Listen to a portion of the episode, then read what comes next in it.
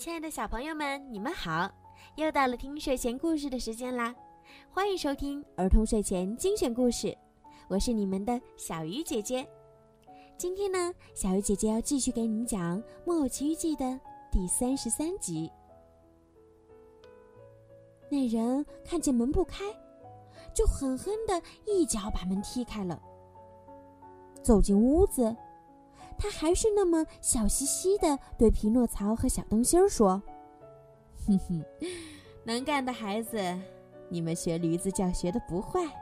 我马上认出了你们的声音，因此我就上这儿来了。”听了他的话，两头驴子十分泄气，耷拉着头，垂下耳朵，夹紧尾巴。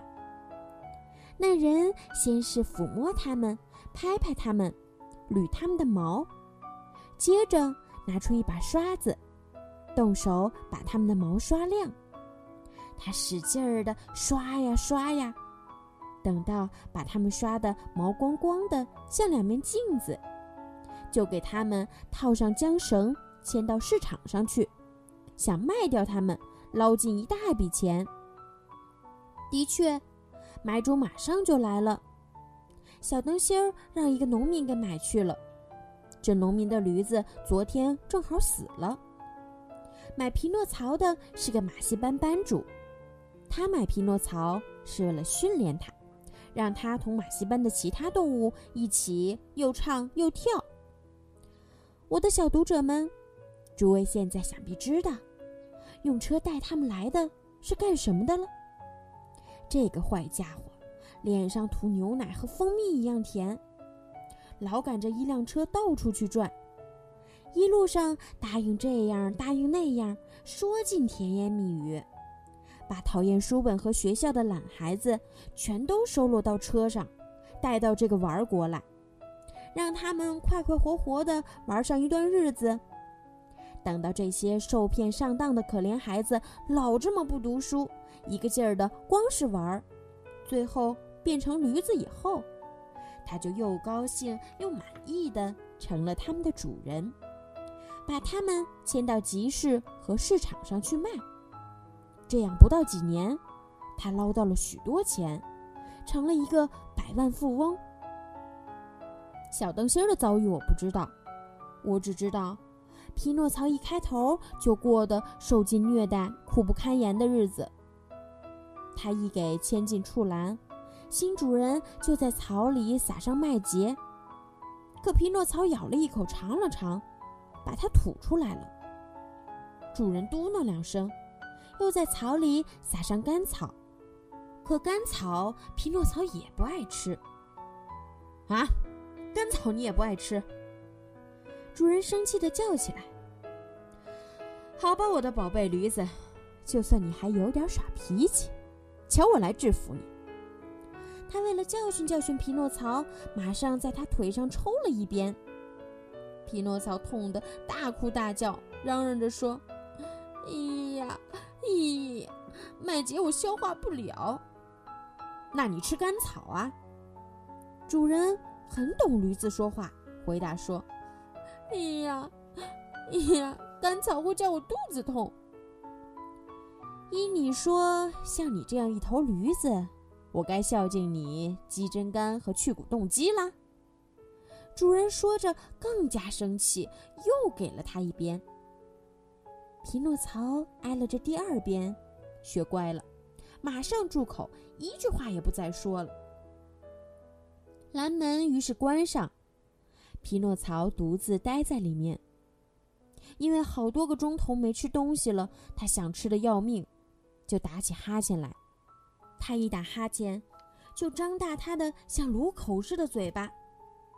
他在草里什么别的东西也找不到，最后只好吃点干草。把干草嚼烂以后，闭上眼睛，硬给咽了下去。这干草还不坏，他心里说。可我要是继续读书，我就好得多了。这时候我就不是吃干草。可以吃新鲜的面包，吃一大片香肠了。没法子，只好忍耐着。第二天早晨，他醒来，马上在草里找干草，可是找不到，因为昨天夜里都吃光了。于是他吃一小口切碎的麦秸，他嚼着嚼着，觉得切碎麦秸的味道既完全不像米兰式炒饭，又根本不像那不斯斯通心粉。没法子，只好忍耐着。他又说了一遍，继续嚼。嗯。我的不幸，要是能给所有不听话和不想读书的孩子作为教训，那就好了。没法子，只好忍耐着。真没法子，只好忍耐着。忍耐一点吧。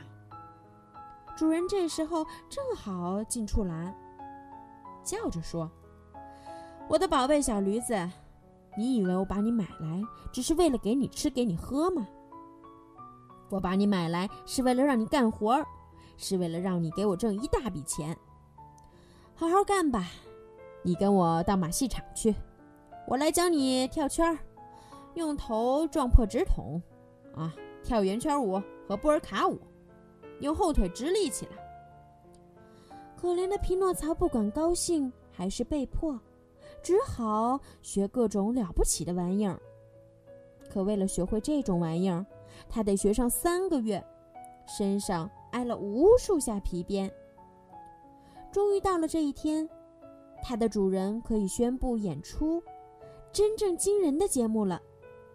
五颜六色的海报贴满大街小巷各个角落，海报上写着：“盛大演出，今夜本团全体演员，还有双双的骏马，演出富有盛誉的跳跃等等，各种精彩节目。”著名演员、舞蹈明星、驴子匹诺曹首次登台，戏院通亮如同白昼。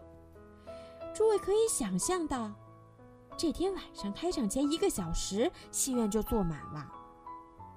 就算你出一个金币，前座也好，后座也好，包厢也好，都别想找出一个位子。马戏场的台凳上。像蚂蚁似的挤满了小娃娃、小姐姐以及各种不同年龄的孩子，他们都渴望着要看大名鼎鼎的驴子演员匹诺曹跳舞。第一部分节目结束后，马戏班班主穿着黑上衣、白马裤、高到膝盖的皮靴，出场向挤满一戏院的观众做介绍。他深深一鞠躬。然后用极其庄严的声音说出下面一大堆胡话：“尊敬的观众、骑士们和女士们，在下路过贵市，能向聪明尊贵的诸位观众介绍一位鼎鼎大名的驴子，感到万分荣幸。他曾有幸向欧洲各主要宫廷的皇帝陛下表演过舞蹈。衷心感谢诸位光临赏脸。”敬请包涵。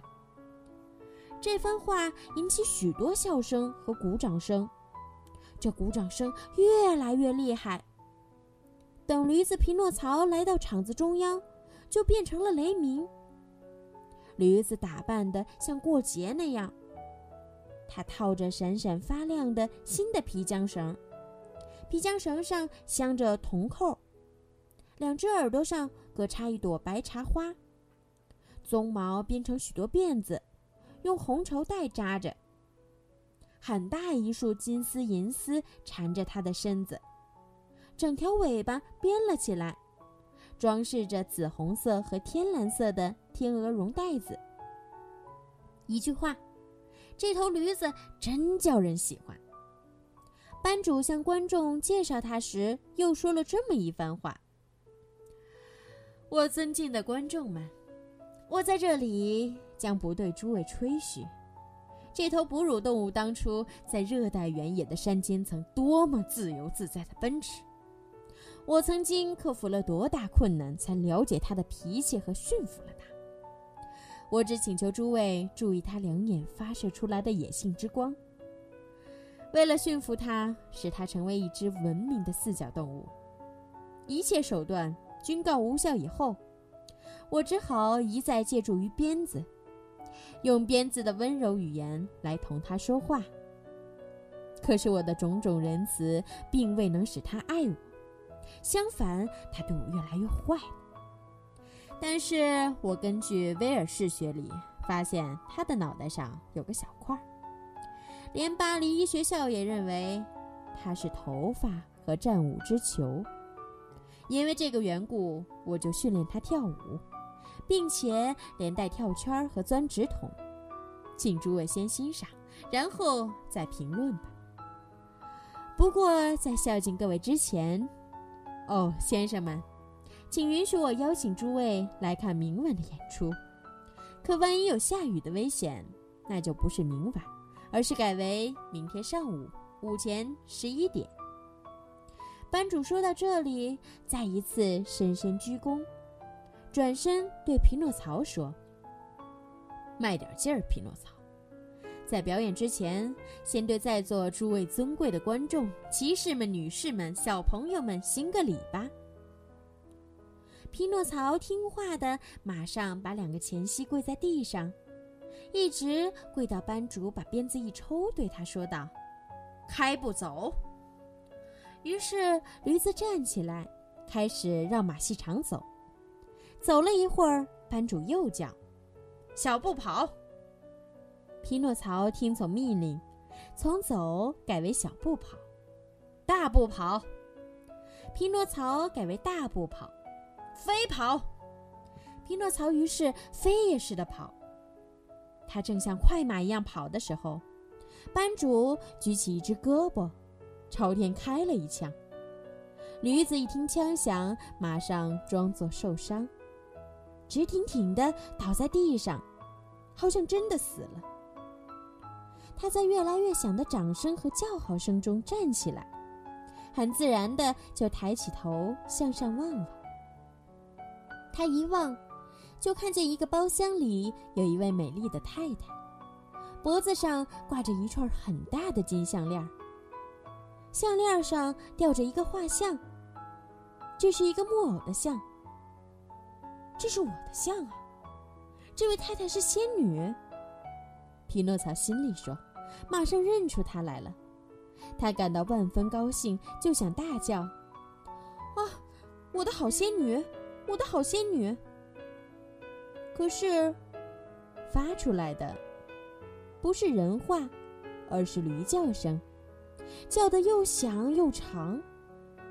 戏院里所有的观众，特别是小孩子，都哈哈大笑起来。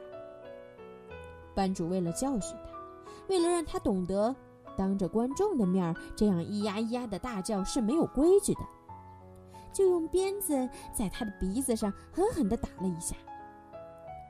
可怜的驴子伸出一巴掌长的舌头，把鼻子舔了起码五分钟，以为这样可以减轻一点他感到的痛楚。他再转过脸去一看，可是包厢空了，仙女已经不见了。他是多么的伤心和失望啊！他觉得好像要死了，热泪盈眶，开始痛哭。可是没有人明白他的意思，班主也不明白，反而抽着鞭子叫道：“勇敢点，匹诺曹！现在让这些先生们看看你能够多么优美的跳圈儿。”匹诺曹试了两三次，可是每次到了圈圈前面，他不是跳过去。而是想从圈圈下面溜过去，最后他一跳是跳过去了，可是真倒霉，后腿勾住了圈圈，于是他在圈圈那一边扑通跌倒在地，缩成一团儿。等到他站起来，脚已经瘸了，好容易才回到他的篮里。匹诺曹出来，我们要看驴子，驴子出来。池座里的小朋友们大叫，对这件不幸的事引感到怜悯和同情。可是驴子这一夜再也没露脸。第二天早晨，外科大夫，就是一位兽医，来看过他以后说，他要一辈子瘸腿了。班主于是对管处栏的小厮说：“一头瘸腿驴子，叫我要它干什么呢？他只会白吃。带到市场上去卖了吧。到了市场上，马上找到了买主。他问管出栏的小厮说：“这头瘸腿驴子你要多少钱？”二十块钱。我给你二十个子儿，你可别以为我买它来干什么活儿。我买它只不过要它的皮。我看它的皮挺厚，想拿这张皮给我家乡的乐队蒙个大鼓。小朋友们，当可怜的匹诺曹听说他注定要变成一个大鼓时，他那份高兴劲儿，就请诸位去想象了。总之，这买主付了二十个子儿，把驴子带到海边一个悬崖上。他在驴子脖子上吊一块大石头，用一根绳子绑住它一条腿，绳子另一头抓在手里，猛地一推，把它推到水里去了。由于脖子上吊着那么块大石头，匹诺曹马上就沉到海底。买主一直抓紧绳子，坐在悬崖上，只等驴子到时候淹死。好剥它的皮。小朋友们，今天的匹诺曹的故事就讲到这儿了。匹诺曹掉进大海里，会不会真的就被淹死了呢？让我们一起期待《木偶奇遇记》的第三十四集吧。好了，孩子们，晚安。